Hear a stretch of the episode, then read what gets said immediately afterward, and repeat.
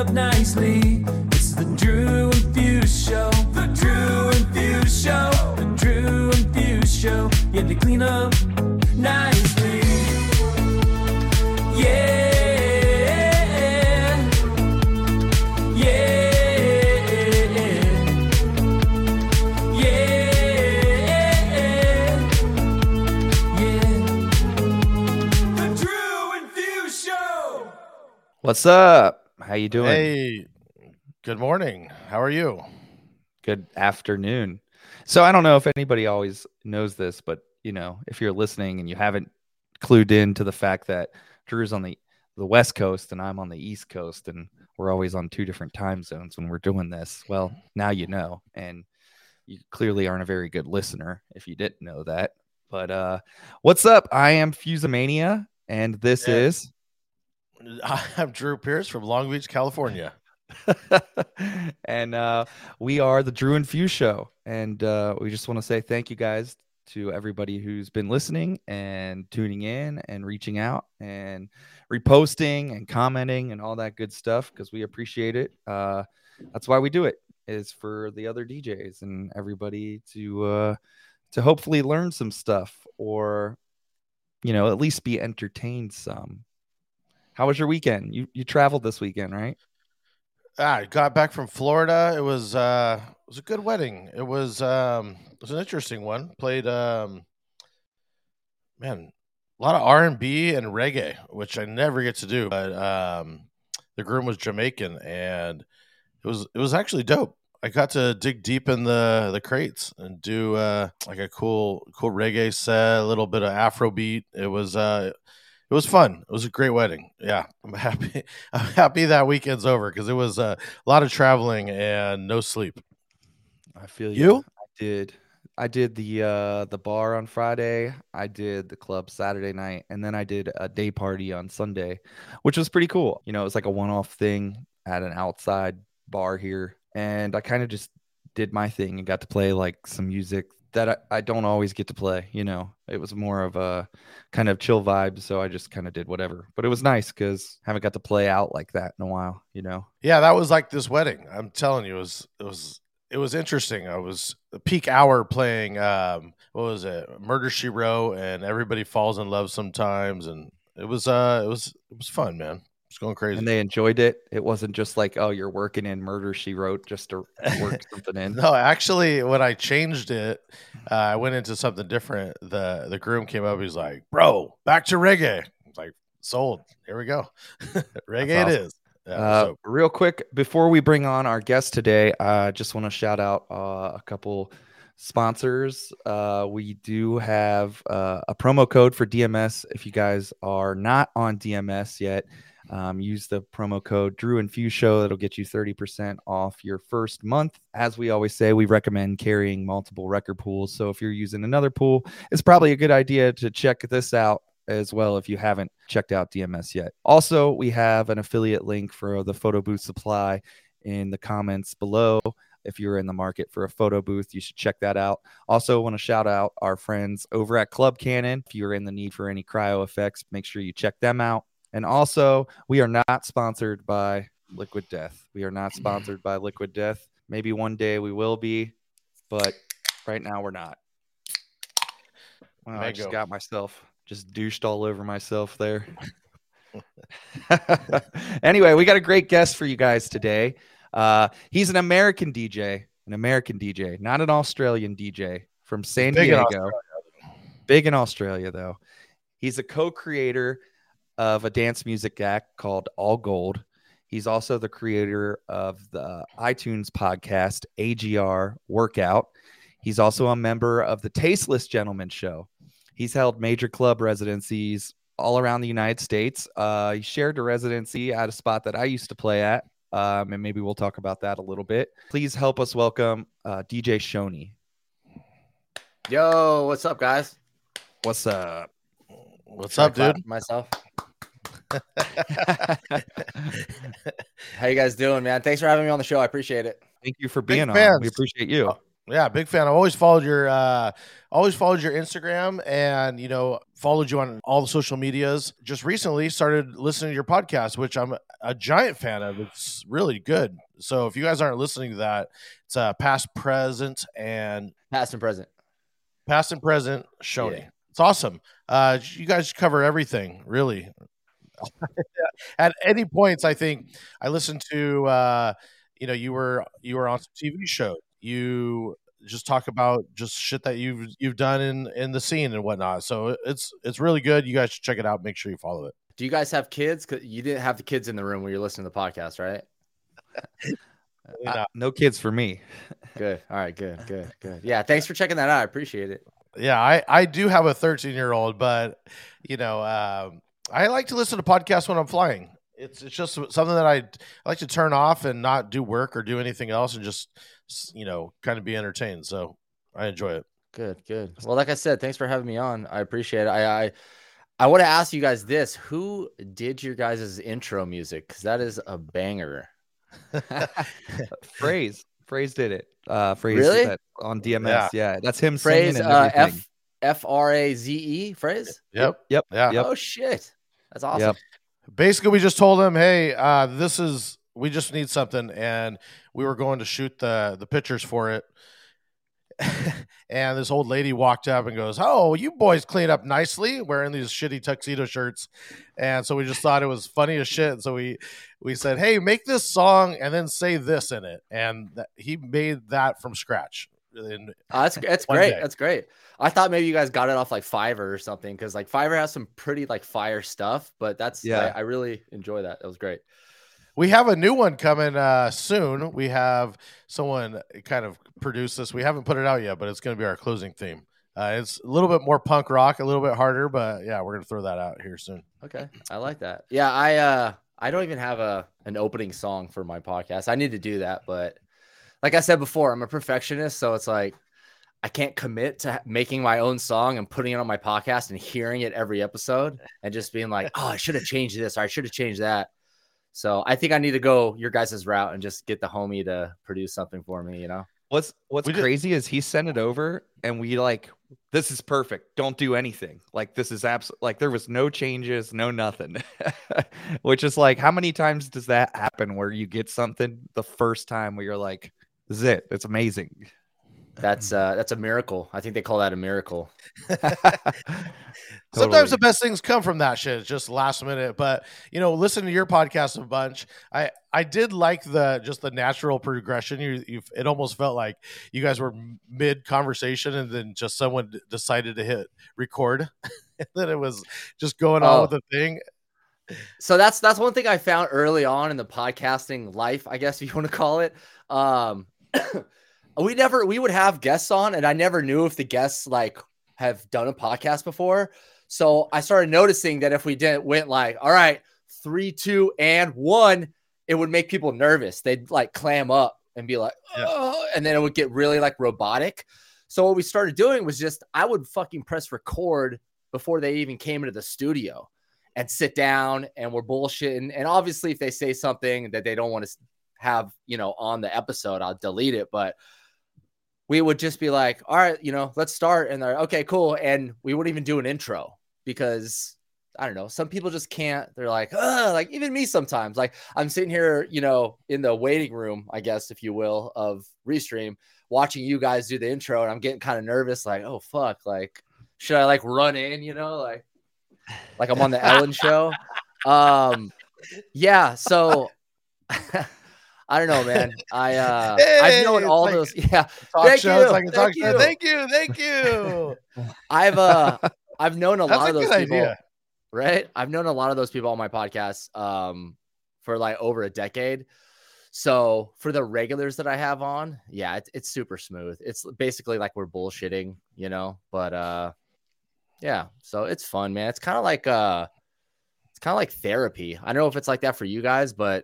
You know, talking to, you know, some of your best friends and just bullshitting and then getting to put it on YouTube or iTunes and then people like actually like it. And you're like, oh, yeah. Wow. Cool. Or even people that we don't know. Like, I, again, I've been a fan of yours. I, we kind of know each other. I messaged you here and there over the years, But uh, just getting to chat with you, it's super. I was just talking about this on the last couple episodes. It's it's it's my piece, right? DJing is is fun. It's a job. It's great. I made a career out of it, but it's it's become work. So this is just fuck it. Let's just hang out and bullshit. I like preach, it. preach, King.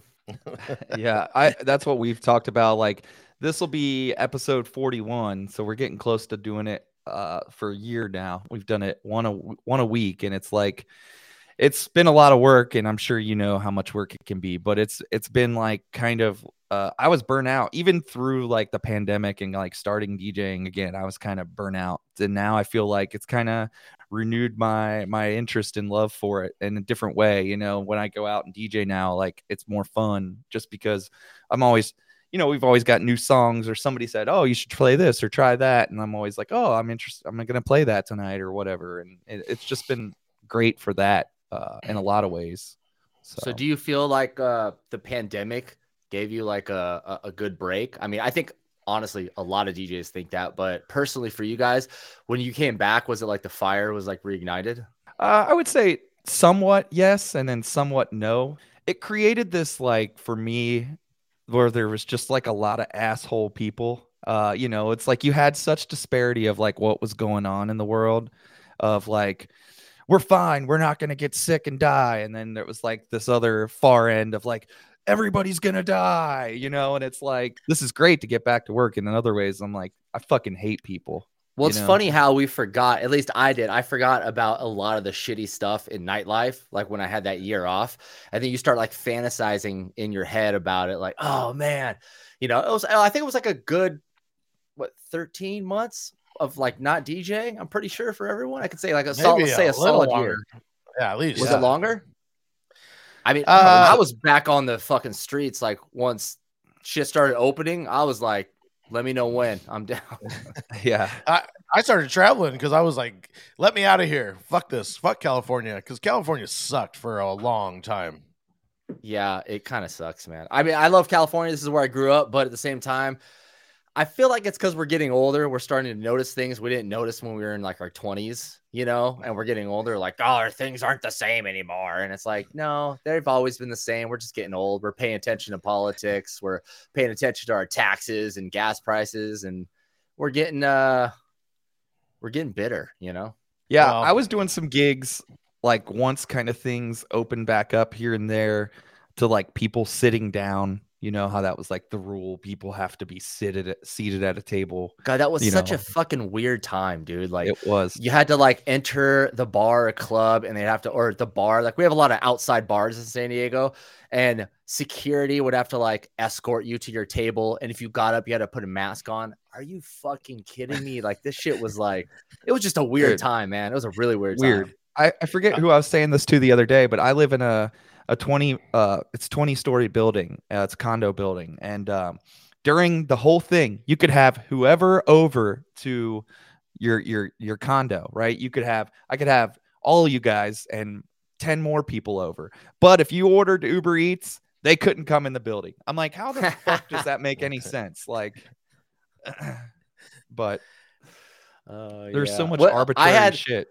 Yeah, I had a good, uh, I'm going to be honest. I'm going to be one hundred percent honest with you guys. I had a good two and a half weeks when we got back when I was like all fucking rainbows and unicorn farts, homie. Like it was like, oh, look at these people. Like they're so happy. We're, we're, we're one big family at these clubs and bars. Like it's so fun. And then two weeks of that. And then a couple Bad Bunny requests and somebody spilled a drink on the turntable. I'm like, you know what? Fuck these motherfuckers.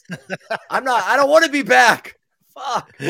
But it was a little like it was rejuvenating to be back. A year off was cool, you know, but uh yeah, all those all those issues just came back full force and it was like, oh man, give me a fucking break here. Like and then like so my agency, Sleeping Giant Music, apparently we had like a lot of D Js that were hobbyists and they were like, I'm done. Like after the pandemic, I'm not gonna, I need to get a real job, which good on them. Cool. But when we came back, there was only so many D Js and we had all these fucking contracts and um, gigs to like fill. And I think we lost, not lost, but the D Js just fucking stopped DJing and they quit. Um, maybe like five to seven D Js, which our roster's not huge, our local roster. And uh, so, dude, it was like the first month back, I had like a Sunday where each Sunday for the month I was pulling a triple, which was just like a, a brunch. And then I had a thirty minute break and I had to like walk like four blocks in Pacific Beach, do another venue, get two hours off, and then go head to a nightclub. And that was for a month straight. And I was just picking up slack for the D Js that were done with DJing. But uh, yeah, I mean, and that, and that's when I got fucking, you know, the vid was, you know, that, that first time when I was back, cause my body, I was just, I wasn't getting any sleep. So I got that out of the way, but it was, uh, it was wild coming back. It was, it was nonstop DJing. I, I still notice it to this day. There's a lot less D Js and I'm, I'm okay with it. I like it. I ain't yeah, man, it's like it. fucking uh, Thanos just kind of came out, and the D J's Thanos Dude. came out and snapped, and not not half, but you know, that's cool. Yeah, I ain't mad about D J Thanos coming back. we, um, you know what? We're just wanna. We're talking about being a little awkward at the beginning of the podcast. We wanna let's shake it up, and we just try and uh, do a rapid fire. We run through a bunch of questions. Wait, who's, right, who's yeah. awkward? Who's awkward? No, no, not you're not you. awkward. You're not. No, we're talking about, you know, how all we the other talking. people being awkward. Oh, really? Yeah. Oh, like, gotcha, yeah. This gotcha. is our. This is kind of our way of like breaking the ice a little bit, but with you, we're we're we're doing it a little different. We only have Uh-oh. a few rapid fire questions, and you know, the rapid fire actually usually turns into not so rapid fire. Uh, Shoot him! Shoot him at me, bro! Come on! Oh, we're it. gonna play the segment video real quick. So here we go. Uh oh! What's this? Ra- what is this rated? This is Arnold here, the movie star of Twins and Kindergarten Cop. Drew and Fuse are going to ask you a series of questions, and I want you to answer them immediately. Don't bullshit them. Answer the questions. Hurry! I'm after the chopper. It's now time for rapid fire. All right, that was that was our friend Arnold. Uh, That's great. With that segment video. Called in. He called into the show. Uh, he left us that for us, and uh, yeah, you guys, you guys got a not... big budget, man. Big budget over here. I like it. Yeah, the production team, you know, they said we, we couldn't spend that much, but they gave us a little bit, you know. Uh, so, is there anything that you currently like to listen to? Um, that you know, maybe podcasts, music, anything. I, I we Spotify, get the answer. To a lot of... Apple Music, yeah, yeah. your favorite. Yeah. Uh, what are you listening uh, to right now? Platform wise or? On your music, off time, just yeah. music that you recommend to people that should be checking out. Anything. Oh, well, I'm a huge fan of metal and like emo and pop punk. Um, shit, man. Let me see. Let me check my uh, Spotify. Rec- oh, just does this have to be like super quick? No. no. Or, I don't know if I didn't know if I Arnold had me on a timer or something. Um, it's not let's a tumor. Uh, Hurry up. um, I'd say like, you know, Machine Gun Kelly. I know he's like super like pop right now, but I really appreciate all the stuff he's doing. Uh, some throwback shit. Like Limp Bizkit came out with an album last year. I listened to that. I like it. I like what they're doing. Um, there's a lot of new um, Stand Atlantic is an Australian um, pop punk band. That's really, like really dope. I've been listening to them like nonstop. Drake's out album Blue. So I'm fucking Fred Durst got that. that. Fred Durst had that whole outfit where he was going dad, uh, like undercover dad with the wig yeah. and the and the glasses. We never got to see what came of that, right? They they were they were about to start touring. And he was going full dad mode, and then they just pulled the plug on it. Yeah, that, I feel like that was just for um just for that concert or that tour or something. Well, I mean, uh, yeah. th- their single is uh their single was Dad Rock or what was it? Something Dad. Um, so I think maybe he was kind of promoting their single on the album, but very poorly. Um, but I don't know, man. I, I've always followed Limp Bizkit. There's a they're they're a huge part of uh my childhood. So I they come out with an album. I'm gonna listen to it. Um, uh, some other bands I got uh Motionless in White, they've been around for a minute. Lights is like uh her name's Lights, she's like a female artist, super fucking dope. Uh, I've been listening to a lot of Ruby Rose, she's got some dope, like uh some dope slappers. Like the chick from uh, Orange is the New Black? Uh, no, the rapper. Wait, was she in Orange? Uh, isn't the Ruby Rose that D J chick? Uh, that might be her name. I'm talking about the the rapper. I think. Okay, okay. She's. Uh, I think it's different, but I think I know who you're talking about from that show. Uh, Creature Canyon. They're a local local band around here. Um, other than that, yeah, Spotify. That's what I got in my library right now. That was Dad Vibes. That was that Limp Bizkit. Yeah, Dad Vibes for for their single for Limp Bizkit. So I think that's what he was uh he was doing. But yeah, and the Ruby I, Ruby Rose was big for uh, she was into DJing and she was in the John Wick at one point. She she didn't talk. She was kind of a bad person. Uh, yeah, she was. But, uh, she was mute. I think she was like mute or something in that in that movie. I'm not. I'm not, was, I'm not, I'm not was, joking, bro. No, you're not. She was playing like a mute killer. Yeah. Uh, do you have a favorite producer, like a uh, remixer or anything like that? Um.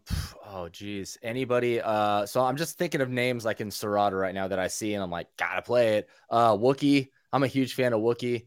Okay. Just as a producer, like his fucking sounds just slap so fucking hard. My boy uh, Cheyenne Giles and Knock two, yes. yeah. both uh, good friends of mine. They were they were part of the group we were in, All Gold. Those three of us. Mm-hmm. So obviously those guys are fucking murdering it.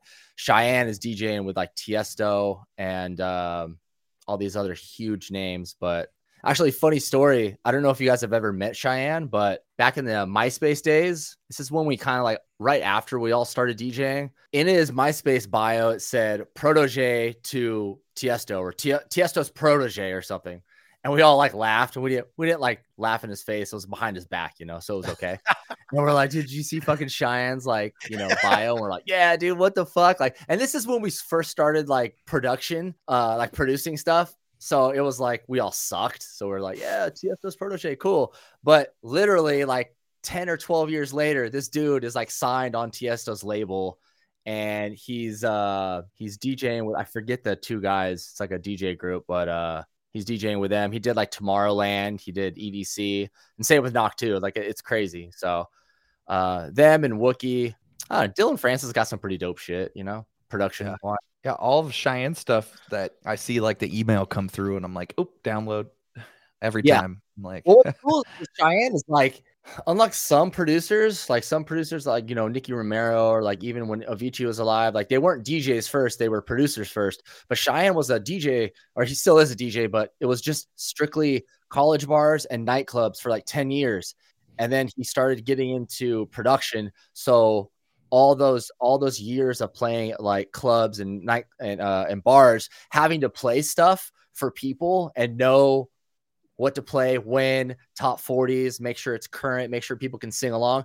That really helped him write his music and do remixes because not only does he have respect from like other huge producers like fucking Tiësto or like Dylan Francis or Diplo, he has the respect from D Js like us, like that are like, oh, I that's an E D C banger, I get it, but he made it to where we can play it at a college bar or at a nightclub, you know? So that's why I'm super stoked on Cheyenne's career and just him as a person. Like he's he's doing very well for himself. That's awesome.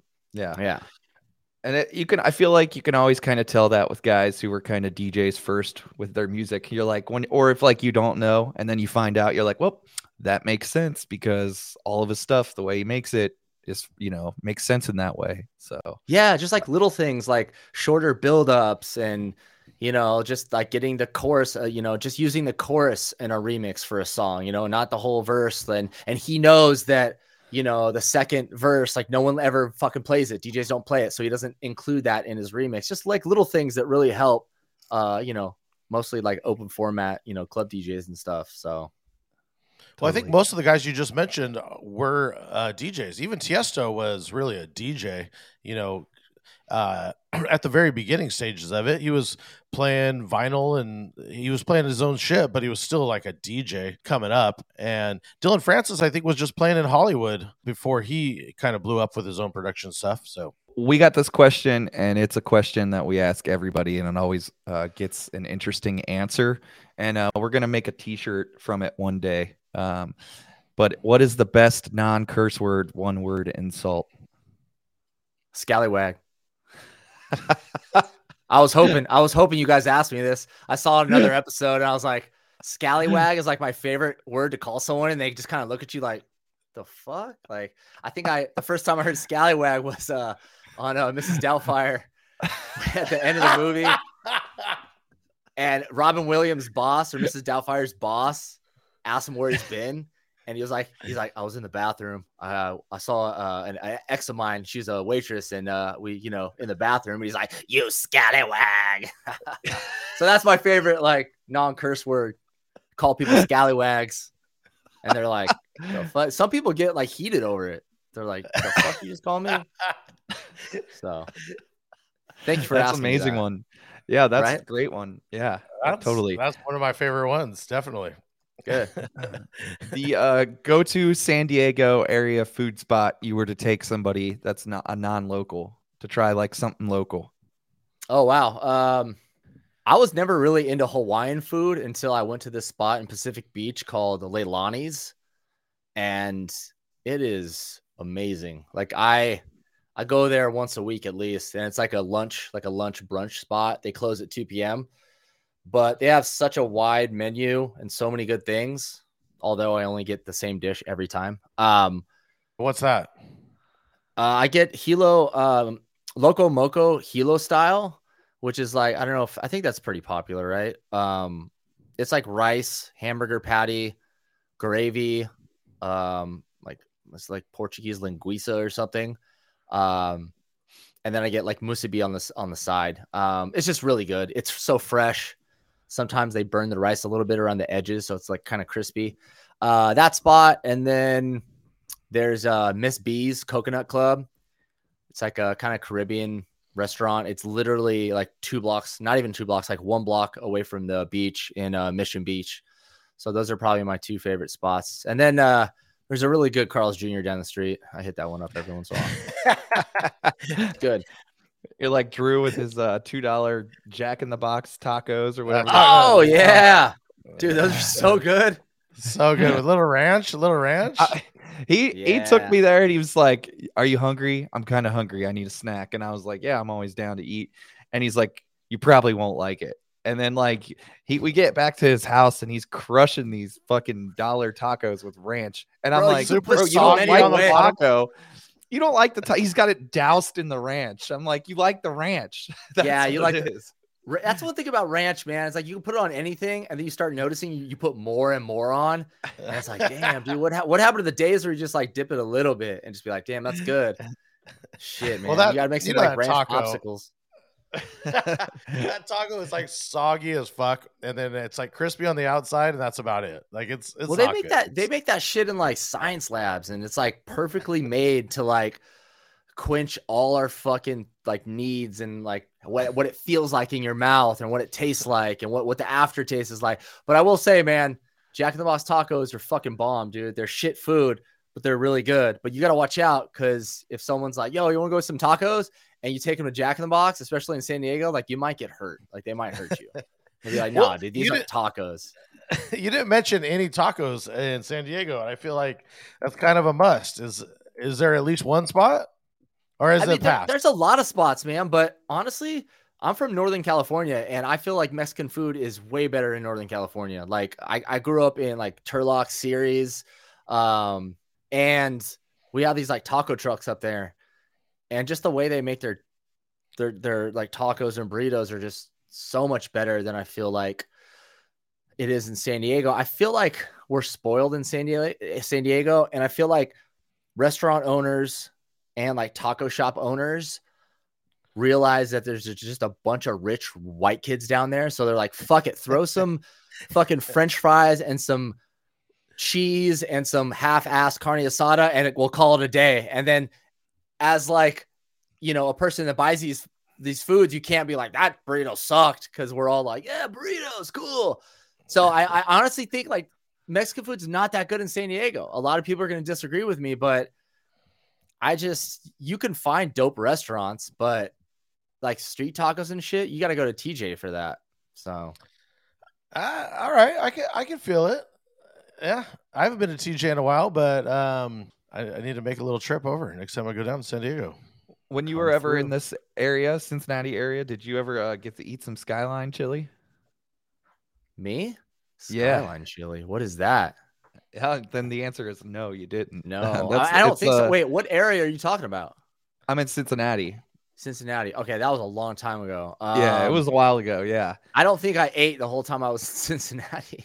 Uh, so the Cincinnati, it's like Cincinnati style chili. Uh, Skyline's like there's two. There's Gold Star and Skyline. There's a couple others, uh, but Skyline's like the main one. And basically, it's it's chili on noodles with cheese. And some people put onions, and some people put uh, beans on it. That's why I was curious if you if you got to try it. That's like our no, thing here. I didn't.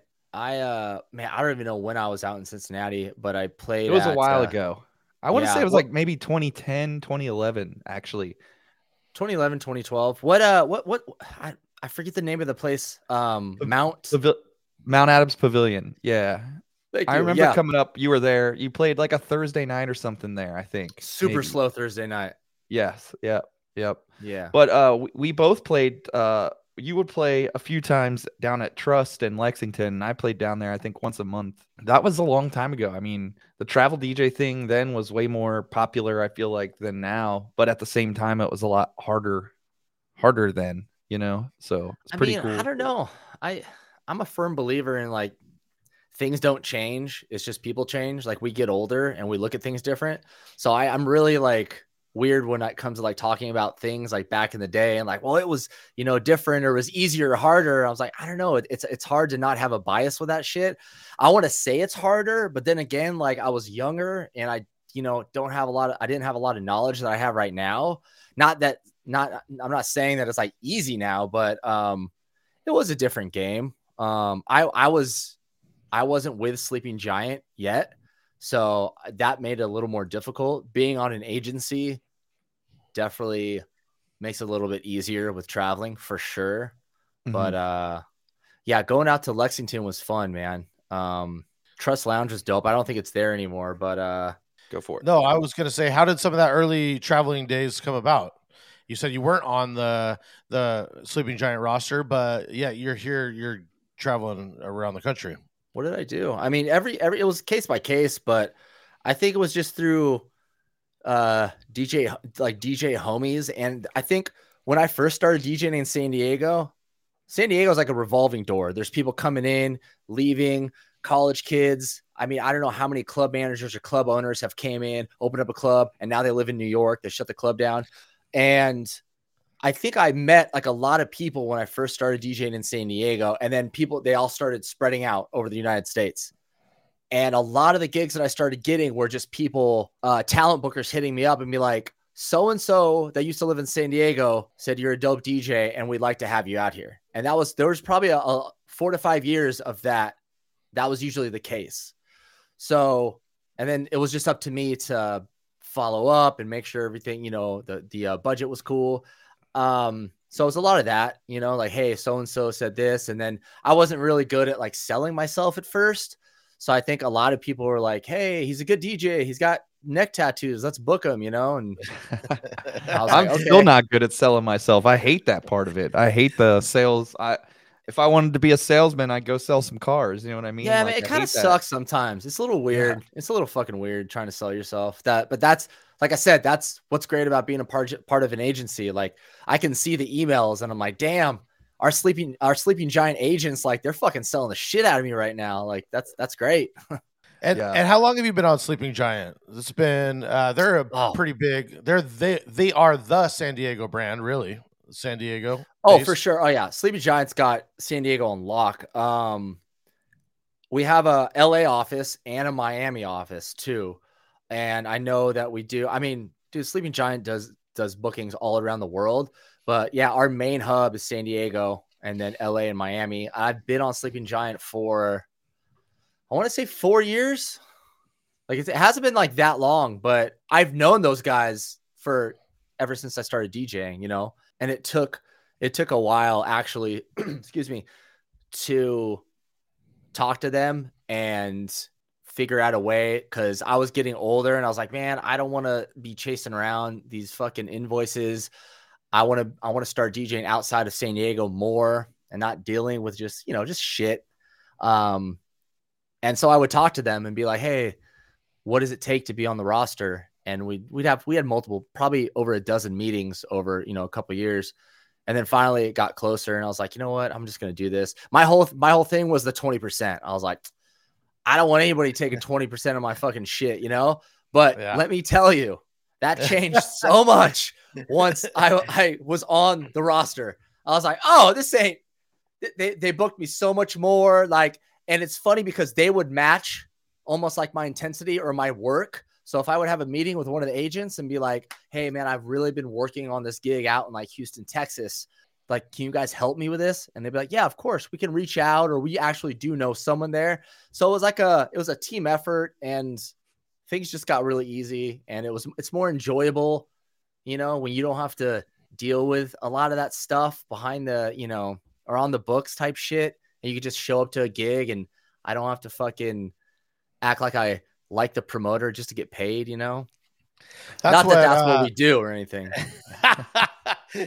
Dinner, drinks. No, I started, wow. uh, after the pandemic, I realized how much I hated uh, actually just handling any business stuff. And I was booking D Js uh, and doing kind of that stuff. And w- once I was able to do that reset, I realized, man, fuck this. I want to just get booked. So now I just, you know, have a couple different companies I work for. I mostly do weddings and corporates now, but once I was able to realize that I just wanted to be a D J again, I love being a D J so much more. Anytime someone comes to you and just asks for, hey, what about this upgrade? Or what about this? You go, oh, I don't deal with that. You could, you talk to the boss, man. They'll handle it yeah, all for you. I, I'm just the talent. I'm just the talent, man. I don't know yep. anything about that. No, I agree with you, man. That's uh, there's, there's something about just showing up and DJing and there being no like politics. I know this doesn't happen a lot, but you know, just showing up and just doing it for the pure art form, you know? And, uh, you know, that's one thing about Twitch is like, I, I don't want to fucking beat a dead horse here, but it's, you know, you get on Twitch, you stream and you play whatever you want to an extent, but, and then that makes, at least for me personally, that makes me happier. It puts a smile on my face. Like I'm into the music, you know, I'm playing stuff that I remember from, you know, back in the nineties, early two thousands, any genre I want. That that's what I missed about DJing, you know, a little bit was like, fuck, back when I was like super young, starting out DJing. And I was like, had that attitude of, oh, I'm going to play what I want. Like, this is, this is really what DJing is, like playing what I want. And I fucking learned quick. Nope. That's not how it works, you know, but, but coming, coming to Twitch, like, it's like, I feel like I'm back there. Like, I, I feel like I'm in the early stages of my career. Like, I can play whatever I want. When people come into my room on, on Twitch, it's like, you know, just, just fucking vibe and hang out and just listen to, check out what I'm playing, what I'm into, you know? Um, so I know you do the Taking Back Monday party. Uh, yeah. Uh, are you, how many nights a week are you on Twitch? Geez, uh, four, uh, f- three nights and one day. So Monday nights I do Taking Back Monday, and that's two hours of, it started out just emo music, and then it, it grew into anything that you would hear at like Hot Topic in like nineteen ninety-nine. So it covers yeah. like nu metal, it covers pop punk. Um, I mean, we go into like metal eighties, like Ozzy Osbourne shit, newer stuff, Korn, fucking M G K. So it's like all rock, all Hot Topic vibe type shit. We have the streaming video, but I gotta take another piss, dude. I'm sorry. Fuck. Damn, bro. Chill I started on Liquid Deaths, man. I, I started drinking water again. And I'm just like, man, it runs right through, dude. What? Like he stopped drinking water? What the hell? He's like, I took a break from water, man. Just it was just too much for me. He was trying. Uh, to yeah. Back. So I do Monday. I do uh Mondays at uh eight p.m. Pacific Standard Time. Wednesdays. eight p.m. Pacific Standard Time, and Fridays at eight. And uh, everything else other than Monday is just open format, and then Sundays at three. So uh, it's cool. Um, I love Twitch. It's a whole different, you know, creative side of things. I'm sorry. Fuck. And no, I did not stop drinking water, but I I've just been drinking a lot more than I ever did. And I, I and it's just Brad Pitt starring in The River Runs Through, man. It just comes right in, in and out. You know, you know who you remind me of, Drew? You know Tenacious D, right? Uh, Kyle, yeah, the yeah. D. Yeah, have you gotten that before, Kyle Glass? Actually, you know what? Uh, you know who I get specifically lately? Well, I get two. Uh, Ricky Gervais is who I used to get when I had hair and I'd wear a suit. yeah. and, and now I get Bert Kreischer. Oh shit! I don't know if that's a Bert, compliment, but it is because Drew loves him. He especially loves that. Yeah, Drew loves the. Uh, have you seen the video that went like viral of him like now drinking your first beer with somebody? Drinking a beer every day is so fun. It's like your first kiss, and he's like, "Do you want to have bottomless mimosas with me?" Yes, it's so fun. Like that whole he's video like, where he goes like, on that tangent the- is Drew. Yeah. This might be the greatest day of my life. Yeah, um, I don't really follow that guy, but he seems funny. He looks funny. Yeah, thank you. you look you look handsome. You look you look handsome for sure, bro. So wait, wait, you're saying do I get Kyle Glass or uh, Jack Black? Kyle Glass for sure. Maybe it's just over streaming or whatever, but you said a couple things, you just remind me of Kyle Glass. K G, bro. K G. K G is a, with the socks and flip-flops. Yeah, man. Tenacious D, what, one of those albums. I don't know which which one it was. I think it was our first one. Such a great album. Uh, we went to that show and randomly got backstage. It's cool. Nice. That's fun. Um, saw Dave Grohl back there. Damn. The God. The rock God. He yeah. did the whole album for that first album. He did all the yeah, drums he- on it. Yeah, he did the drums, and then someone from his team mastered it also. So it was a big, yeah, yeah, that's cool. Uh, their their current drummer is the drummer from uh, Bad Religion originally, and now he's on uh, Avenged Sevenfold. Oh wow, I didn't know that. That's cool. Uh, a big rock guy, man. I'm I'm all punk rock, really. Like D J what's the, kind what, of. What's the hardest thing you listen to? The hardest style. Uh. You know, I just like, like you were talking about nineties and nineties, like the bands you grew up with, right? So yeah. I like any rock, but I still like my Minor Threat and Bad Religion and No Effects. Yeah. It's kind of my my shit, but um, down for it all. It's all good. Cool. You're probably a little I, bit older than I am, right? forty-four. Yeah. So I'm thirty-eight. So like yeah. No Effects. And like even some of the, I know that's not grunge, but like I was never into grunge. I hate grunge because that was like yeah. a little bit like before my time, just a little bit. Right. But uh, I, I could tell, yeah, yeah, you were probably a little bit ahead of me with music, that stuff. I, I didn't like grunge, but I I like Nirvana. Um, the whole grunge thing, I, it just never it did it right for me. I I went deep into the underground punk because, you know, all those bands were just coming through. Um, you know, I'm in Orange County, Long Beach, California. So all those bands were just coming through, just going to all the shows where it was just, you know, um, skating rink or coffee shop or whatever it was, abandoned yeah. uh, warehouses. Sketch. I like it. Very sketch. Very sketch. But I did like Limp Bizkit, and I, you know, I've just as a music guy, I've always just kind of grown with the music. I don't necessarily just have not wouldn't say I'm stuck with it, but yeah, I mean, it's okay to like Limp Bizkit, bro. It's all right. You can say it. Dude, I heard the little stutter. No, I, I went to uh, let's see. Uh, it was well, I was I liked Incubus and Deftones more than I liked Limp Bizkit. For sure, for sure, I can see that. Um, Incubus, I, I they were on Korn's label, so I would read the all the labels and see who was on whose, and I got really into them. Their their first like first two or three albums. Yeah, um, not the newer shit, but I mean, you know what's funny is with bands newer stuff. I, I always like, uh, I think it is Incubus. Incubus came out with an album during the pandemic or right before, I think.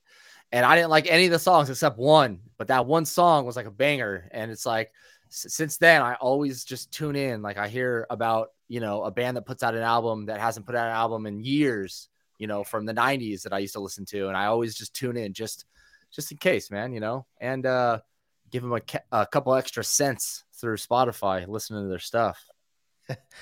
Yeah, I agree. Always. I'll, I'll always give any album that of any artist I always liked at least one or two run throughs.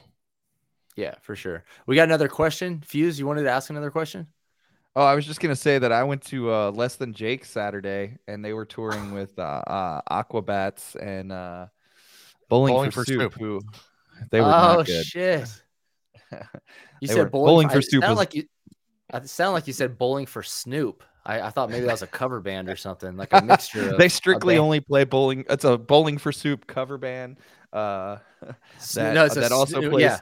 Snoop Dogg. Yeah. It's like a, maybe like a mashup thing. That that would sound like kind of like Girl Talk, like uh, Bowling for Snoop. It's a bunch of Bowling for Soup songs with like Snoop acapella over it. Bowling for Soup is they're all fat now, and of course they literally take like five minute breaks between each song and tell terrible jokes, like the fucking worst jokes ever. And like it was fucking awful. But Less Than Jake's always great, and I love them so much. So, you know, I saw uh System of a Down and Korn came to San Diego, and I was like, I gotta see them. I don't, I haven't seen either of those bands live. Korn put a great show on. It, it was great. They they're just great performers. You know, you're just like, okay, fuck. Like they're just they know exactly what to do. Like you you know you watch a, like a, like a D J, or the first time you watch a D J Vice, you're like, oh, okay, so you're like super dope, and you know exactly what you're doing. Cool. Like that's how Korn was, you know. And I was like, oh shit. And then System of a Down, it, it was all right. Um, Serge, the the lead singer, like didn't like move around much, and he's just he really like you know his vocals are just fucking crazy. You know, energetic, and he just kind of stood in like one spot and just kind of like sang into the mic and wasn't really expressive. And I was like, oh, that sucks. But uh, I get, I, yeah. I've seen I, I don't know if I blame them. You know, we're sitting here talking about you know being mad over Bad Bunny requests and shit, and and then I'm judging the lead singer of a band like, come on, man, be happy. Well, they've uh, they, he's admitted multiple times him and the guitarist uh, can't agree on any new albums. That's why there's no new material. Oh, he, really? He just he he's, he doesn't like any of the shit, and they're basically at this point just touring uh, the old shit just for money. And his yeah. voice is like he has problems with his voice or something like that too. Oh, really? I mm-hmm. didn't know that shit. That doesn't mean he can't move around some. Oh, you know just do mean? a fucking cartwheel. Just do a cartwheel for me, man. I paid forty bucks for this goddamn ticket. Um, I did see Green Day and. Uh, Fall Out Boy, yeah, and Green Day was by far like okay, they're they're great performers. Like the music's great. I'm not a huge Green Day fan, but the uh, the show was amazing. They did a great job. I saw that tour. Um, Fall Out Boy got COVID, so they they were out. But Weezer played, and you know Weezer's all right at this point. They're kind of boring on stage, but they For play sure. their hits. I uh, so- I'm going to that that Vegas festival um, when we were young. Oh, yeah, got, the one that's got like all the yeah, that's cool. Oh, dude, it the lineup is just stupid. Like, so me and my girl are gonna go out there. I'm really excited about that. They're playing each each band's playing three songs because there's eight million bands. Pretty stage. much, yeah, pretty much. They opened up a, a a second day, I think though. Like they're gonna spread it out a little bit, I believe. I don't know, but uh, yeah, it's it's uh.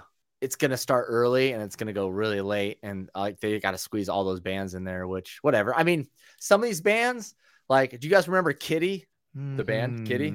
They were a metal band, uh, metal band, all chicks in the nineties. Yeah. All no? chicks, super goth, yeah. super like heavy. So yeah. like, I love that band. That's one of my favorite bands. And do I need to be listening to their whole album live? Probably not, you know, just play the hits. You know, uh, Avril Lavigne, do we need to hear? I just want to hear Skater Boy, you know, that's all I want to hear. So I think that's what they have planned for that concert is just come in, play the hits. You know, I think I think A F I is going to be there. So just play six, seven of your hits, talk to the crowd, and then get out of here. But uh, I'm looking forward to that. Yeah, yeah, that'll be fun. That does look like a killer lineup.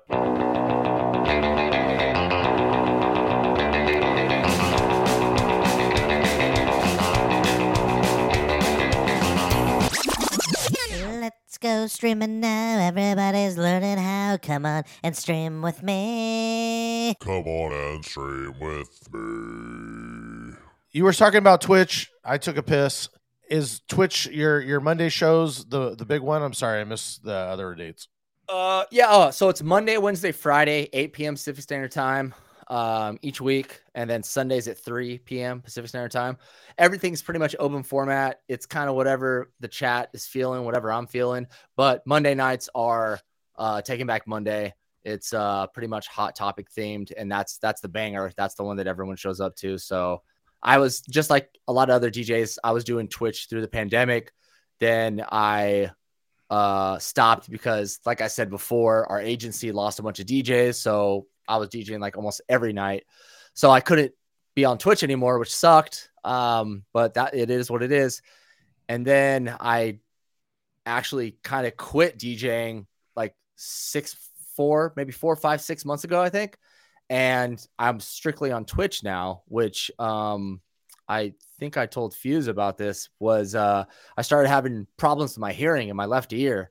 One night I came home and there's just like fucking crazy ringing in my ear. And I was like freaking out and I was like, holy shit. So uh, it never really went away. So I saw a bunch of doctors for it and shit. And they just said I had like hearing damage. And I was like, okay, fuck, well, what do I do? And they're like, you probably stop DJing, you know? It ended up being hearing damage from, uh, I was in the Navy. I worked around F eighteen fighter jets. So oh. just from the frequency that I've lost, they can tell it's from the military. And uh, DJing didn't help at all. Right. So, uh, so I had to make this choice and I was like, fuck, man, I'm going to just go to Twitch, you know, cause Twitch, you can just, you have your speakers in your studio. You don't even have to put it that loud, you know? And, uh, so yeah, that's, uh, that's where I am right now. So it was funny because during the pandemic, you know, I was not forced on Twitch, but a lot of D Js were like, fuck it, let's make some money and let's keep practicing and, and enjoying our music. So I'm kind of grateful for the pandemic in that way where I got to learn about Twitch and get into it and, and, understand that there is money to be made. So now when this hearing thing came around and I had to, you know, I wouldn't say I quit DJing, but I, I definitely can't be doing the fucking nightclubs and bars as loud as they are. It's just my hearing. It fucking, it sucks. But, you know, if I start DJing again, it's going to be, you know, some chill ass day parties and, and brunch shit. Like I still haven't found the words to explain how not only losing your hearing, but having tinnitus and having ringing in like one of your ears, how it affects you. And it's just, it's, it's, uh, it's chronic. Like it's going to be with me for the rest of my life. So I have all these questions and theories in my head. Like, is it going to get worse? You know, am I going to be sixty and want to fucking blow my brains out because I can't sleep at night because I have ringing in my ear? So like, that's a whole fucking thing. And we don't have to go into it because I know it kind of scares D Js when you start talking about tinnitus and, that's the way I was before all this shit. But, uh, you know, and this is, this is, this is me wearing earplugs for the last seven years. You Did know? You have one of the custom earplugs that took out the D B or were you just wearing? Yeah. Just, no, uh, yeah. custom. I, uh, seven years ago, I went and got custom molded earplugs. Then I went into the ear in-ear monitors, which are uh, double-edged sword. Cause it's like, yeah. you put them in and it's like cuts out all the sound, but then, you know, you have a couple I P As and you're like turning that fucking headphone, headphone volume yeah. up a little more. And then in the morning you're like, what the fuck? Like you can ruin yeah. your ears with in-ear monitors for sure. Um, yeah, where you just accidentally hit the volume knob and you uh, fucking kill yourself. Bro, it's fucking scary, man. Yeah. Well, that's why I actually stopped. I got those customs, the custom uh, D B cuts and all that. And I had to stop wearing them because I noticed I was just turning everything up three times as much so I could hear any, anymore. So now I just keep the volume as low as I can. But, you know, um, I don't quite have the ringing, but I definitely can't hear shit or I'm asking everybody to repeat themselves over and over. Yeah. Just about everything. And I, I think it's an important thing for people to hear about. Is there any steps that you're doing now to, you know, just kind of medicate, if you will, in any way, the the hearing, or is there just, you just have to quit DJing and just try and be, be cautious about the loud music you're around? I mean, you're, to be brutally honest, man, like no one's going to take anything I say serious until you start half ringing in your ear. And then you're going to be like, let's pull up that old podcast with Shoney talking about it fucking, you know, tinnitus. Because if it's, if you don't hear it, if you don't, you just hear it every once in a while, you go to a concert or you D J like a huge gig and it's loud and you hear it in the morning or at night in your hotel and your ears are like aching. Yeah. And it goes away. Just think about it not going away. That's basically what happened to me. Just literally one night, it just didn't go away. I'm like, what the fuck? Bro, I started getting anxiety. Like, my fucking chest. Like I was having like panic attacks and shit. Cause I didn't know what was going on. Um, the things that I'm doing to help with this. So basically what tinnitus is, is your brain making up noise for the, um, the damage that you've caused your eardrum. So it's, it's basically saying its instinct is to be like, yo, what the hell? Why am I not getting this frequency? So it's filling it in with the ringing. So it's not really your ears. It's actually your brain that's making up the sound. Um, it's really, it's tied in close to, um, your nervous system. So if you can take, I don't want to say downers cause that sounds like drugs, but, um, like calcium calm, Like, I, I don't know if you guys know about calcium calm. It's like a powder. It's a mix. It just calms your nerves. Uh, C B Ds are great. Uh, what else do I take? I take a bunch of like pills that are just, uh, they're all natural supplements, and it just calms your nervous system down and stuff like that. So that helps the ringing, but the ringing never goes away. I would just say for D Js, like it, it's tough, man, because I was a D J for so long, and I realized that at the beginning of the night, you start with the, the booth monitor low, and then you have a couple beers, a couple shots, and it, you turn it up and you're having fun. It's, it's hard. I, I can't, there's no, like, there's nothing for me to say for, to get D Js to actually, and I'm not saying D Js like I'm not a D J anymore. I'm just saying D Js like us. Cause I, yeah. I know exactly how people feel. D Js feel. It's tough yeah. to just be like, I'm just going to keep the monitor low tonight. Like, it always ends up cranking up, you know. Uh, I talked to an audiologist, and they're like, yeah, you're not supposed to be in an envir- environment for more than forty-five minutes. That's above eighty decibels. And eighty decibels is like a loud restaurant. Right. So, and I, we're pulling four hour fucking shifts at some of these nightclubs, you know, and bars. And I'm not saying this to like, you know, this is bullshit. Yeah. I'm just saying I, I realize why now I have hearing issues. So we, the two venues I play at, we we have decibel readers in the room that we can see from the D J booth, and we try not to go over one hundred. We actually try to keep it around ninety-five. But, yeah. you know, a concert, if you go to a concert, they say concert volume's like one hundred fifteen. And that, I mean, that's just d- damaging. So it's like, it's loud in our places at, uh, you know, ninety-five, one hundred. It's plenty loud enough, plenty. And it's like, you think about some of these spots that, you know, it's, it, it's ear damaging. It really is. Well, you think about the, a lot of the college bars, and I'm not just going to say in San Diego, because that's not fair, but a lot of college bars were, and the reason I say college bars is because they might not have a, a big budget, or their main Uh, their main thing might not be the D J and speakers, but they don't spend a lot of money on these speakers, and they're like, turn it up, turn it up. And I'm like, can you not hear the distortion coming from the fucking speaker? You know what I'm yeah. saying? And it's like the fucking bartenders too. Like, I feel bad for them. And it's some of these places, they're just like, not only is it too fucking loud, your speaker's fucking busted. Like, what are we doing here? And I don't think as D Js, nobody wants to be the D J to be like, excuse me, can you turn it down?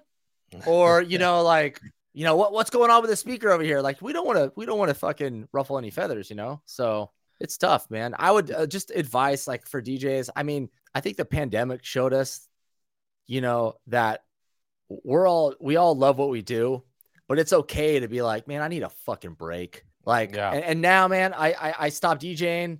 It's been four and a half months, five months. Yeah. There's a little bit of stress about money, 'cause I'm fucking, I, all I'm making, all the money I'm making is off of Twitch. So there's a little bit of stress, but damn, dude, I feel fucking good. My fucking soul is like, it's happy, bro. I'm not, That's you dope. know, I'm not, you know, my social meter is like up again. I'm not stressed out all the time because, you know, we're, we're outside, you know, having to deal with people shit in nightclubs and stuff. And it's, it's not as bad as I'm making it, but you guys know, as a D J or anybody that works in nightlife, like, it takes a toll on your fucking soul, man. So I'll tell you what, though, the last four months have been fucking great. And I, I I'm fucking, I'm happy. I do still miss DJing. And, um, uh, you know, I don't know if I'm going to be back anytime soon, uh, or, you know, do one, one club gig, you know, one loud gig a month or something. Like, I gotta be careful. 'Cause, uh, you know, tinnitus and losing hearing, it fucking sucks, dude. It's uh, it's depressing. It's very bleak. It's a bleak thing to be dealing with. I feel like in general, just DJing like in the bars and clubs, you know, a few times a week is just so, uh, you know, not only damaging to your hearing, but it's just so emotionally like draining. I feel like when I do like like this past weekend, I did three, you know, three big gigs, and it's like it took me till kind of today to f- somewhat feel normal. Like, all right, okay, you know, with not not only just drinks, but just like emotionally, like, dude, I'm tired. Like, stop. I feel like I, what I always say to my girlfriend, and I know you guys will probably understand what I mean by this. It's like people just always want something from you. You never get the, like, you never get that. Hey, I, I'm just reaching out to, you know, bullshit with you, or like, you know, there's anytime somebody's texting or whatever, it's just.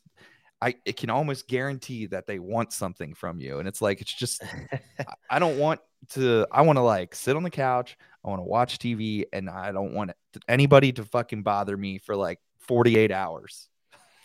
My phone has yep. lived on Do Not Disturb for the last like month. And, you know, I check it when I want to. And, and I like that. Just got to be yeah, conscious. It's, um, it's yeah. draining, man. It's fucking draining. Um, I listened to a bunch of your, your episodes, and one of the things that came up a couple times was uh, the C B D, and you mentioned it for this. I'm a, I'm just curious for myself. Um, it's non-psycho, like doesn't have any of the T H C, but it has a lot of these calming things. Um, just I don't know if you could recommend something or yeah. So my uh, my good buddy from San Diego started this C B D company called uh, Sunday Scaries C B D, and uh, they, there's gummies and there's uh, liquids, and they actually have these like FOMO bars for dogs, C B D for your dog that really helps. He sent me like a box full of C B D back in the day, uh, probably three or four years ago, and I just started taking it. It just helped me a lot, and the way I explain C B D to people is like, my buddy Dom King comes over and he'll D J with me on Wednesday nights sometimes for on my stream on Twitch. And I'll, he'll see me take like two or three. And he's like, what are those? And I was like, they're C B D. He's like, do they, do they get you high? And I was like, no. And he's like, oh, so they're candy. And I'm like, no, no, no, no, you don't understand. Like, like it's, you gotta think of it as like supplements, like vitamin D. You don't take vitamin D and then walk around and be like, I don't feel anything. This doesn't work. You know what I'm saying? Or like krill oil or uh, fish oil for your joints. You got, you have to take it on a daily basis. And then a week and a half, two weeks, you're just kind of like, damn, you know, what's funny is like, I haven't been really that fucking stressed out lately. And um, I sent something to my mom, and she actually said something that really connected with me. She said that all those little like things in the back of your head that you could be talking and like talking to your wife or your girlfriend or your kids and hanging out, but your head is like in a different spot. You're thinking about DJing, you're thinking about music, all the shit you have to do. She said that all that stuff disappeared, and she was just, just like in the moment, like having a good time. And I was like, oh, that, that's, that's a pretty good, you know, analogy for that is, is just be, being in the moment, and you're not going to take C B D and feel it. You could eat a whole bottle of C B D and you're not even going to get tired. Like it doesn't even make you tired. It just more of calms your body, and if you take it enough and work it into your lifestyle, it's just like any other vitamin or any other supplement. Like it's slowly but surely it just helps you, and that's that's been my my experience with it. And I know it kind of sucks because there's a lot of people pushing C B D out there, but from a personal experience, like it's I, I it's done me uh it's done me wonders, especially DJing and traveling a lot. Fuck, man, you know it helps I- out. Personally, I kind of relate to it a lot. Like I, I Drew, Drew knows um, I've been like having a lot of anxiety issues and stuff, and I've been going to the doctor back and forth and trying different anxiety meds and, and stuff like that. And I got to say, like, even those anxiety meds, like they help in a lot of ways, but they also affect you in other ways that it's like, look, I don't want to lose that or this, you know, just to make this feel good, you know, and it's like, you know, it's just hard. It's hard to like find something that works for you. So it's good that you have something like that. And, you know, what's uh so Sunday Scaries, which, which, uh, if I go on the website, what am I, what should I grab first? Um, what could you recommend for someone to just I grab? mean, I can, I can, so I can send you my link for, it's like a private link for like friends and shit. And uh, honestly, it's for anybody, but I don't really push it a lot, because I want people to actually like support the company. But I'll send you a link. And honestly, the only thing I get is the the liquid, like the tinctures, and just like a couple bottles of just the gummies. The gummies are the best ones. Yeah. So I just go for that. That's just like the regular stuff. Um, and I'll give you guys a link to put in the in the description too. So if anybody wants, awesome. I think it's like a twenty percent discount, which is pretty fucking good for C B D. Um, But yeah, that's, you know, and I've tried some other C B D brands too. They're all right, but I feel like me personally, my body, it's, uh, I like this brand, and it's my buddy's brand too. So that's kind of cool. Uh, hey, we're all about supporting like, that. Yeah. Do you cool. take one a day, or like, do you take uh, no, a couple? See, I, so once he starts, like once he started giving me some, it was like two a day, three a day. And then I started down like more, like, uh, I'm sorry, less and less, until it's like, now I take three a week, and I'm pretty sure it's like I'm I'm just good. Like, but it's also kind of like a lifestyle thing, especially when my hearing started fucking up in the night that my hearing kind of went out of my left ear and I started like hearing the ringing. I was doing breath work. I was looking up supplements left and right. So it's a lot of different things, man. And for Fuse, like for you, man, um, that Wim Hof guy. I don't know if you heard of him, but he does. He's the guy with the beard. He does the uh, breathing exercises. Mm-hmm. That shit. I'm not going to say it's changed my life, but that shit helped out a lot. Like, and two or three years ago, if you were to tell me like, oh, do some breath work, I'd be like, get the fuck out of here. What are you talking about? I breathe all day, motherfucker. Um, yeah. So it's all that stuff, man. And I can, you guys hit me up separately after this and I'll, I'll let you know what my whole stack is of uh, supplements and everything. Cause I, we're all dealing with the same shit, especially as being D Js, you know, anxiety sucks and being dehydrated and shit, you know? Yeah. And I, I would definitely like to know some of that stuff because just even uh, just dealing with business and dealing with, you know, uh, getting older and family and whatnot, I think all that's great. You know, I, I wanted to start looking into meditation. So any of that breathing, like you're saying, I would have laughed a while ago, but I do find it to be, uh, it, it, it could be important now for sure. I wanted to take it back to DJing, but we had a couple different things. Uh, one of the things that we skipped on the rapid fire was uh, if you were a room f- in a room full of D Js, like what's a cool, funny story you could brag about? Or do you have like a celebrity story or something dumb or funny? Fuck, I, man. See, the thing, the thing is about me is like, I've been drunk since like two thousand six. So I don't like, I, man, I, I probably have so many funny stories that I just like fucking forgot. Oh, there's this. Uh, so this is probably the first two or three months of me like professionally DJing. It was here in San Diego and there's this new club. Um, shit, I forgot what it was even called, but I think it was like J- Jade Theater or something out here in San Diego. And I got booked and I didn't know how to act around promoters, owners, managers. And one of my prom- promoter buddies was like, hey, Shoney, like, when you're done with your set, like it was an opening set. I think I was opening up for uh, G-Roy. He's like, after your set, come to my table upstairs, like super V I P, and come hang out with the owner. And I was like, oh shit. And this was like my first time being invited to like talk to an owner. So, you know, now we all know you just, oh, hey, what's up? Nice to meet you. Be yourself, be happy, you know, yeah. Jerk them off in the bathroom. I don't know. Um, but this is my first time. And I'm like, oh shit. Okay. Well, let's, let's, let's do this. You know, I didn't know what to do. And I played it cool. Like after my set, I was up there, got my bags. Like, hey, what's up? Can I put my bag underneath the table? Cool. Thank you. Uh, and he's like, my buddy's like, hey, this is blah, blah, blah. So-and-so, owner of the club. Hey, nice to meet you. Thank you for having me. And he's like, of course, of course. You did great, man. Good job. Thank you. Shody, we're going to do a shot of tequila. You want one? I was like, hell yeah, let's do it. You know, like, for the most part, I was sober at this time, you know, and uh, we all pour the shots and uh, cheers. And that the owner like looked at me, was like, cheers to you, you know, thanks for DJing. And I was like, oh, dude, this is awesome. And we we all put the shot back. And you know how like the shot goes in the wrong pipe? Bro, the whole amount of liquid went into my air pipe and it came out all over the owner and his fucking girl or fucking side chick.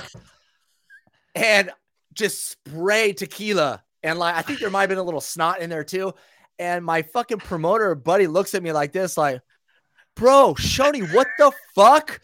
And the owner was kind of cool. Like he was like, what the fuck? He's like wiping his face off. And I didn't know if I should like help him wipe his face off, him and his girl.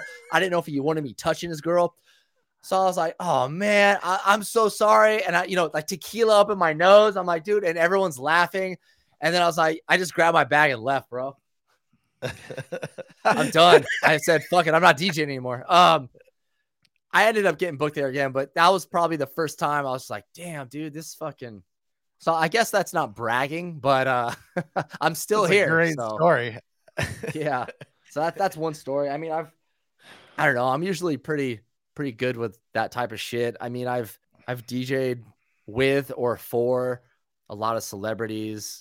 Fucking Ludacris was fun. We did a Halloween thing with Ludacris, but usually they, they bring their own D Js. So I just like sit back, let them D J and then fucking kill it or whatever. And then the D J tries to like his, um, the tour D J tries to do some shit. No one's digging it.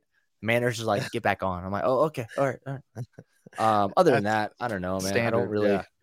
Right. I feel like that's happened more often than not for me. What my favorite story was, um, one of the tour D Js, and I, I won't say who he was the D J for, but um, he uh, the artist kept looking back and was like, what the fuck are you, like, mad at him? And he had he had the pitch and the sync on, and so he's like, bro, I, I don't I can't turn it off. It's like it's like sped up super fast, and he's getting pissed at me because I he's like singing all out of key and shit. And he's like, what do you do? What do you do? And of course he brought his own controller and he didn't know how to work. And I was like, oh, just hit this. And he's like, oh, thanks, man. You saved me. Um, bro, what the fuck? I that's I, that's probably happened to every fucking D J we know. And it's yeah. like, so there's that group from, I'm going to throw it back to like two thousand eight, two thousand nine, uh, Pitts, Pittsburgh Slim. Remember? Oh, yeah. Or like two yeah. guys. So he came to a nightclub, or they, I forget who it was. Same shit happened. The D J didn't know what they were doing. And these tour D Js want to like walk up all like badass and shit. Like, I'm with a celebrity, and it's like, cool. And I'm like, damn, you're dope, bro. Like, I want to be you. And then they get on, and then they're asking the, the, you know, asking me for help. Like, well, how, how do you work this Pioneer D J? I'm like, are you fucking serious right now? You're going to like try to big time everyone. And then you go to D J, you don't know how to work a, a regular club mixer. Fuck, dude. Come on, man. You got to learn something. Like, just bring your iPad. Fuck it. It was so, uh, them, Dirt Nasty, uh, Mickey Avalon, right? They were all kind of the crew. And yep. I, I've played with Dirt Nasty a, a bunch of times. And at one point, he just stopped bringing a tour D J, and he'd give you the, the stick. And then the last time, he was just talking shit to me the whole time. Just like, D J, what the fuck? And he told me to play it in an order, and then he was mad that I was playing it in the order. He's like, I told you play this. And that was just part of his whole shtick. Just talk shit. That's funny. Mickey Avalon came to San Diego, and this is probably around the same time when I just started DJing. And uh, I, I knew about, you know, don't burn the opening or don't burn the headliner. And if there's a, an artist, don't play their songs, obviously. Um, yeah. And I think I was just having a good night, probably hanging out with friends, and I was opening, and it's probably like ten forty-five when it started getting popping. And I don't know what year it was, but Kesha, her first song, I forget what it was, maybe TikTok. I think TikTok was her first song. Yeah. Kesha just came out, and then I was opening up for, you know, I don't know, it might've been like D J Fingers or D J Scooter. And then they were, and then they were going to have Mickey Avalon. My dumbass, I don't even know how I had this song, was a Mickey Avalon song mashed up with Kesha. And I played it. So not only did I play a Mickey Avalon song before he was performing, but I also played like the hottest song. Bro, I fucking, I got my ass reamed by the manager. Like, what the fuck are you doing? I'm like, I'm sorry. It's like, it's a mashup I always play. How could you fuck up both things? I'll never forget that. I don't know how I did it, but it's possible. We need to bring that mashup yeah. back. No, let's not, let's not bring that back. I've only, luckily, I've only, at when I played at Mount Adams Pavilion, I was opening for a lot of guys that came through. Um, they they originally, you know, when Dexstar was created, they had like all the Dexstar guys come through originally to get A M. You know, that was the year before I started playing there is when A M played, and I had already uh, done like one or two gigs there, but I was twenty. And then uh, one of my good friends, his brother was working the door, and uh, the night A M played, and uh, I was like, come on, bro, let me in. I, I D J here, you know? And he's like, nah, bro, you're only twenty. You can't come in. Like, so I didn't get to see A M because I was too young to get into the club that I had like D J'd at twice. Oh, but uh, man. I got to open for a lot of different people. Luckily, I've only had to pull three different D Js over like a ten year span.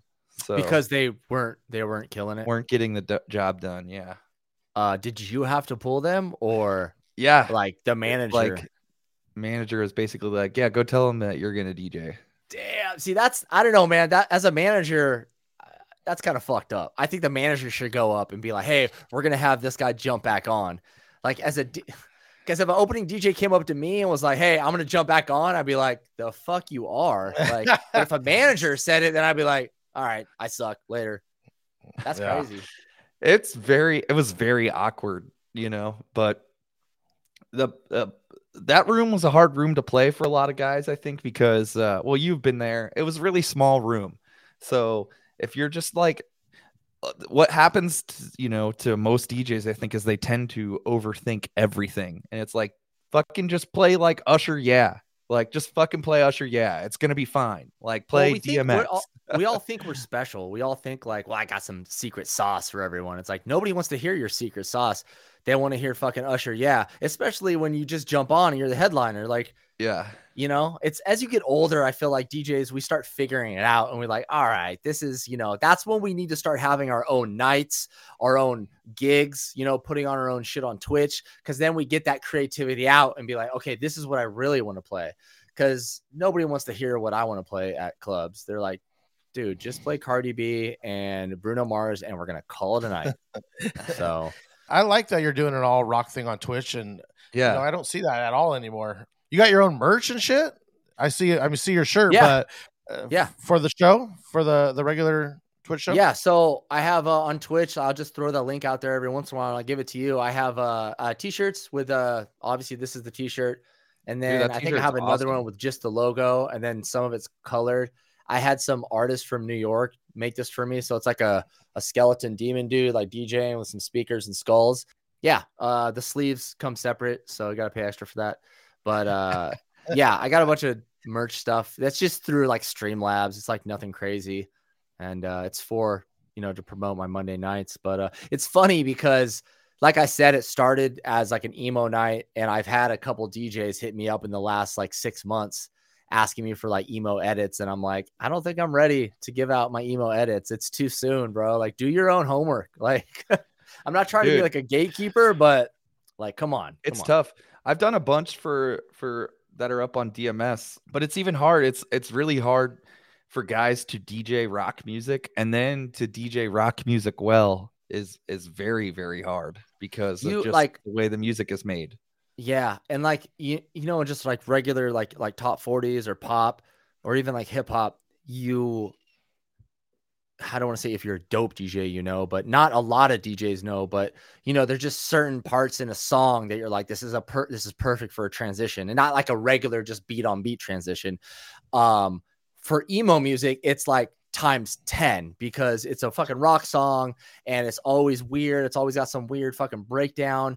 So when D Js hit me up and they're like, yo man, can I get some like emo edits? I'm like, just learn the music first, you know, learn the music, listen to it. Like, I don't want to give this music to people that were making fun of me three years ago for playing it, if that makes sense, you know? So I'm still a little weird with that shit, but, uh, other, all my other edits, I don't give a fuck, bro. My, you know, fucking L M F A O versus Katy Perry mashup. You can have that.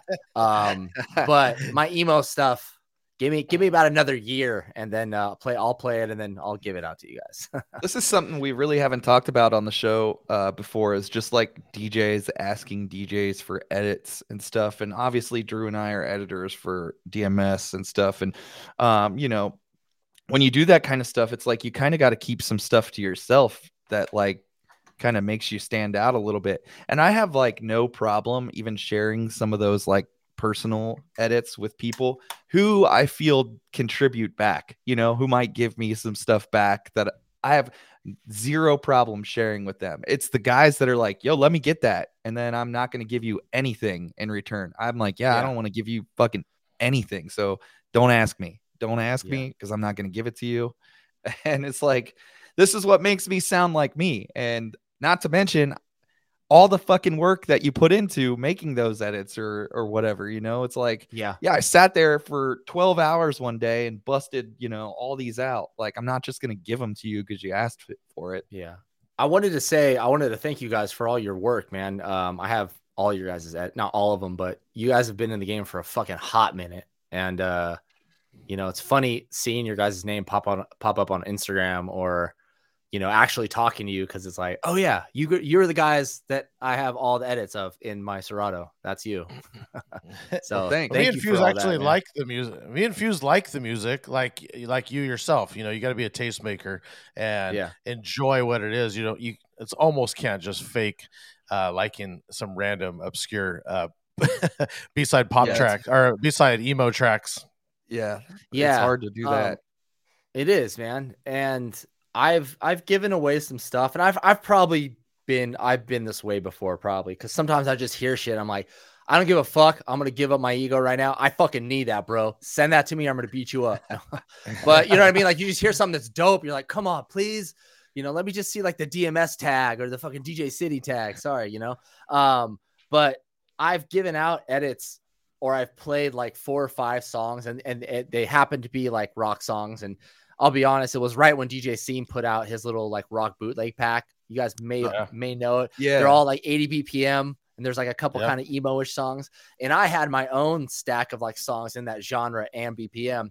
So I kind of intertwined them and then actually like started, I put them in, uh, uh, in order at, from key. And it like, it just fucking went smooth. Like, and there was four or five tracks. I just bust them out in like three minutes. And one of my buddies was like, dude, that was so dope, man. Like, can I at least get a couple of those? And he was really into rock and he knows a lot about like emo stuff.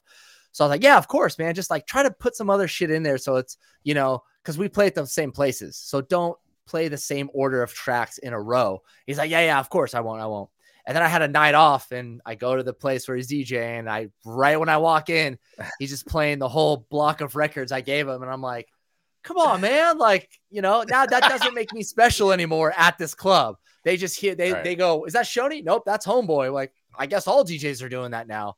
So it is a little like it is. It is like Fuse said, like you got to give and get. You got to fucking it's got to be back and forth, man. And and definitely keep your favorite edits to yourself. Um, and don't, you know, don't be afraid to just keep that shit and be stingy and, you know, give give everyone else your your other stuff, I guess. Yeah, for the most it's part, hard. We give out almost everything. And I try and have just uh, onesies and twosies, you know, but I feel like I always want to be growing. I make certain stuff for the pool. I'm like, that can go on the pool.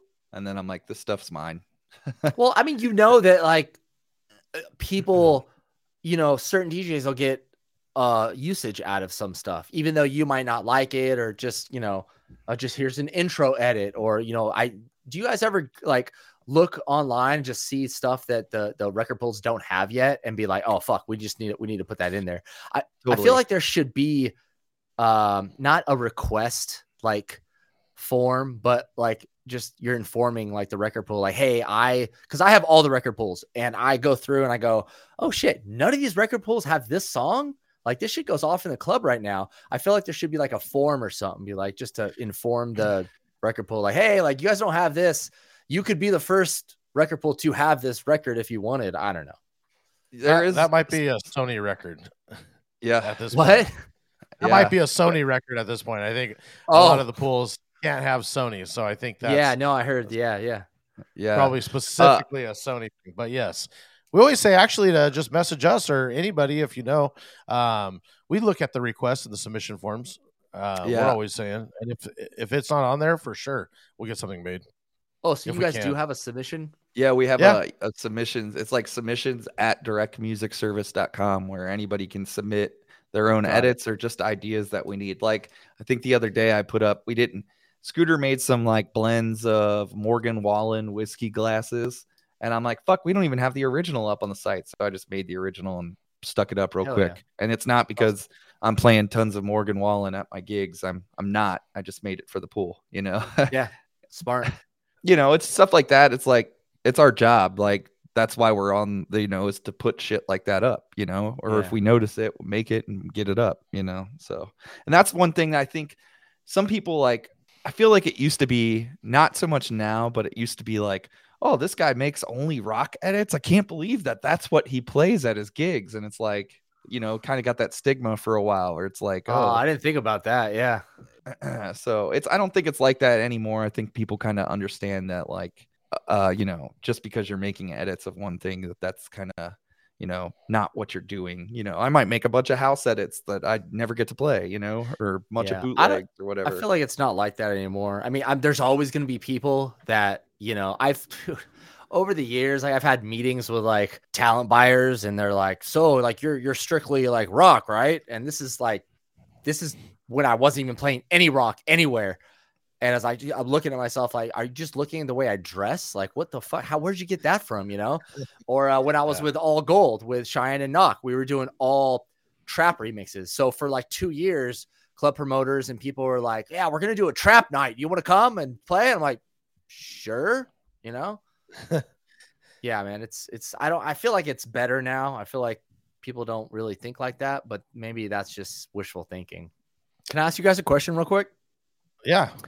When you guys are, um, this is kind of like geek stuff, but this is a D J podcast, so someone will get something out of it. Um, when you guys are making edits, what's on your master chain? When you're just doing like a, you're not using E Qs, you're not using reverb or anything. You're, are you just limiter? That's it.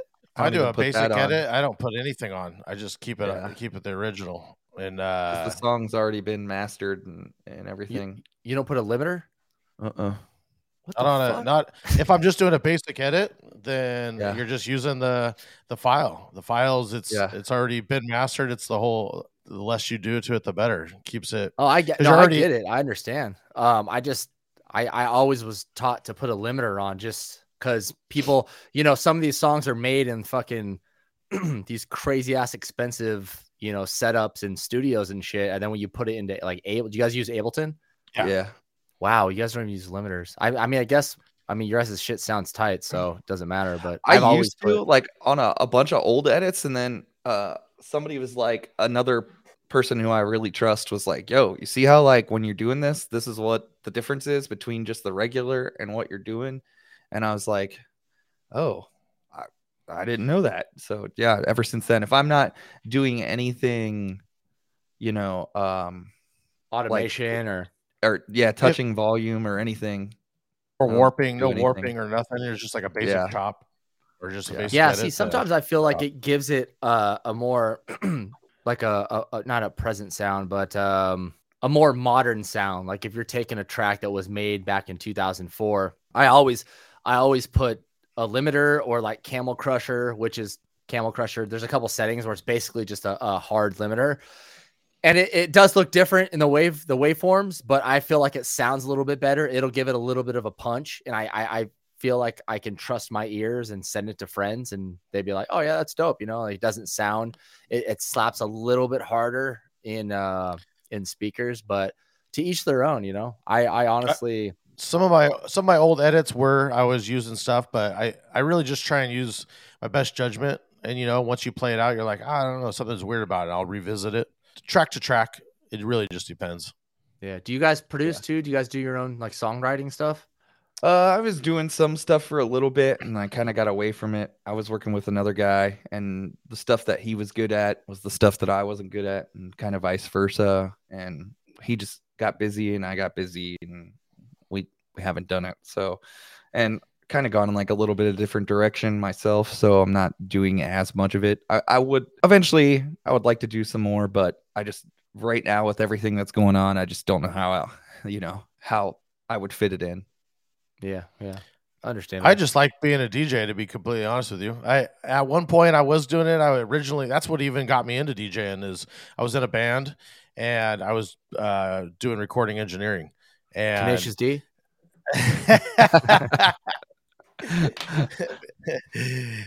One of the greatest bands in the world. Um, but yeah, we. Um, I was trying to just record bands and do all this stuff, and I was in bands and realized that de- dealing with five or six other fucking knuckleheads was the worst, and I could just be a D J and not have to answer to anybody. So yeah, it was much easier to just trans- transfer. And so I just, I just like being a D J. I don't.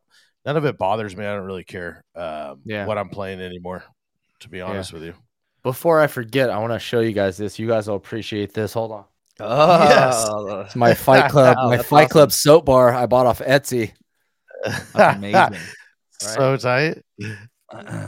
That's awesome. You really can't see anything because this wall behind me is literally just a white wall with like a, a closet. But both sides of my office right here um, have just all retro shit that I've I've uh, collected over the years. I got a bunch of uh, a bunch of uh, whole Jurassic Park like area where I have the V H S and N sixty-four, Sega Genesis. I got a bunch of Pogs. I got fucking signed yes. posters and shit. Yeah, Pog. I need to set Man, this I haven't up heard some that forever. What Pogs? Yeah, yeah. Like used to collect slammers back in the day, you know. Yeah, I got, I got all those, man. I saved those. What else do I have? I have uh, some awards and shit. I got some signed posters by like uh, Linkin Park. Just a bunch of crap in here. This is like my office, so it's I want everything to make me happy. No, that's cool. I feel like a lot of D Js are like collectors of of of of something, and it's always it's like it's because we're all fans of like pop culture in a sense of like what's current at the moment. And oh, for you know, sure, for sure, for sure. And then it's like years later, it's the nostalgia of remembering uh, the moment. Like I just bought, uh, I just got it yesterday. I bought um, Cobra Snake's uh, like coffee table picture book he he put out from like all the parties in L A and New York that he took photos of from like two thousand to two thousand ten. So it's got like, you know, old pictures of like Aoki or like Paris Hilton. It's it's pretty cool. Pretty cool yeah. coffee table book. I'm gonna have to check that out. That sounds like something I would like. Yeah, it's always fun to just collect stuff, especially if it's, you know, I got the old school like Michael Jordan cologne. You could actually still buy that. I had that in like junior high, so it's just up on the wall, you know, shit like that. Um, real quick, one thing we wanted to talk to you about was uh, a little bit about the uh, the Tasteless Gentlemen Show, and then your memes, like you, you, your meme page. You were you were doing memes like crazy before, uh, you know. Well, you're still doing some some meme stuff, um, dude. How are you not involved in doing like social media for for other companies? I feel like you should be like. like marketing guru for for somebody. um I have I've I've worked with a couple nightclubs and bars with that stuff. uh I was doing I was making memes for uh Sunday Scaries for a hot minute there. Um that was a really good gig, man. Um uh, people have told me that before. They're like, man, you should get into like helping, you know, places, uh bars and nightclubs that, you know, don't have their Instagram or Twitter up to par. And the thing is is I hate forcing that stuff. I hate it's like it's like forcing a mashup or a bootleg or forcing forcing like a song you're trying to make. It's pointless if you're going to force it. It's not going to turn out. So I had a thing with like Sunday Scaries where I was like, all right, just give me a month and I'll give you like, you know, twelve memes and you just pay me out there. Okay, cool. So that gave me a whole month to to see a meme and be like, ooh, I can make this into a C B D version of this meme. Or I just came up with one in my head, or one of the people that would work for uh, the company would be like, hey, how about this? Um, I feel like I could do, I could help out some bars and stuff, especially, you know, I, the word meme scares people sometimes, it especially establishments. They're like, oh, we don't want to be a meme account. And it's like, you don't have to be a meme account. Just Just know that there's some memes that fit what you're doing. And if they go viral or people like them, there'll be more followers on your page, and it just helps everyone out. So bars yeah, are like I, the uh, biggest hypocrites. It's like what? They want to act like people don't come to their establishment, get fucked up, do a bunch of drugs in their bathroom. They're like, oh no, no, but don't exactly. post the meme. Yeah, exactly. Exactly. So it's like, you know, and there's some places down here in San Diego that they don't care. They're like, we're going to embrace the fact that, you know, this is the place to come at two a.m., you know, and uh, get into some get into some shit. But uh, yeah, I'm still doing memes. I just, like I said, my Instagram got deleted after having, you know, forty-seven thousand followers on there. So now I'm I'm down to like three grand. It's cool, though. It's all the homies. It's all the people that, you know, want to follow me. And uh The Tasteless Gentlemen Show is shit, man. That's a weekly show. Yeah, each episode comes out on Sundays at uh, two p.m. Pacific Standard Time. We just go in the studio and we have our buddy Scoop. He used to be a D J. Now he's an entrepreneur. We got my buddy D J Dom King. He's uh, another local San Diego D J I've known for about a decade. And then two other friends that kind of rotate in and out. And uh, we just talk about whatever. It's it's.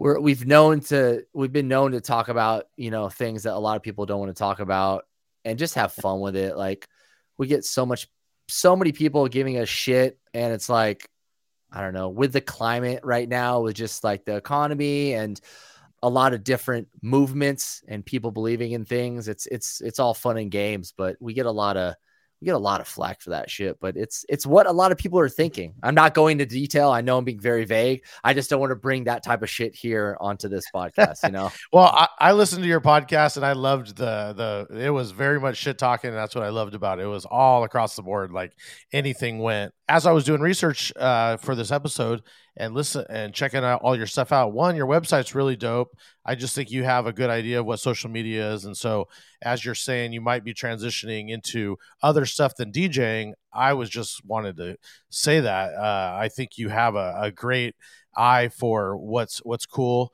and what people might want, looking for uh, even just working with D Js. It doesn't have to be just a bar, you know, like giving D Js ideas of, hey, don't just post twenty flyers on your page, like show pictures of yourself or show pictures of, you know, other stuff. So just ideas. eighty, eighty percent of what you post, and this is just something I made up. You don't know, you guys don't have to listen to me, but eighty percent of the things you post on social media should be entertaining. Now there's a very like fine line, a very blurry line actually, between what's funny, entertaining, and what's not. And I think there are a lot of people, and me being one of them, where I, I I can look at something and be like, yes, that's funny, but it's not funny for everyone. It's just funny for you. And D Js posting flyers, especially in their stories, if someone else sees your story and then they repost it in a story, don't fucking repost it again. You only need to see a flyer once. You guys don't understand what I'm saying? When I know exactly what in their story, and you keep going, and there's another flyer, and there's another one, same flyer, different person, different person reposting. I think you reposted. What the fuck are you thinking? What, people don't like flyers, let alone fifteen flyers in a story. I'm sorry. I'm sorry. I'm getting loud. You know, I'm getting out of hand, but I just, that shit just doesn't make sense. It doesn't. No, it's perfect. That segues right into our last thing we were going to ask you to do, which is our sixty second rant. So we put sixty seconds on the clock and we let you rant about whatever you want. So if you want to do it, we'd ha- be happy to, to uh, run this, you know, high budget production video, and then you could give us a rant.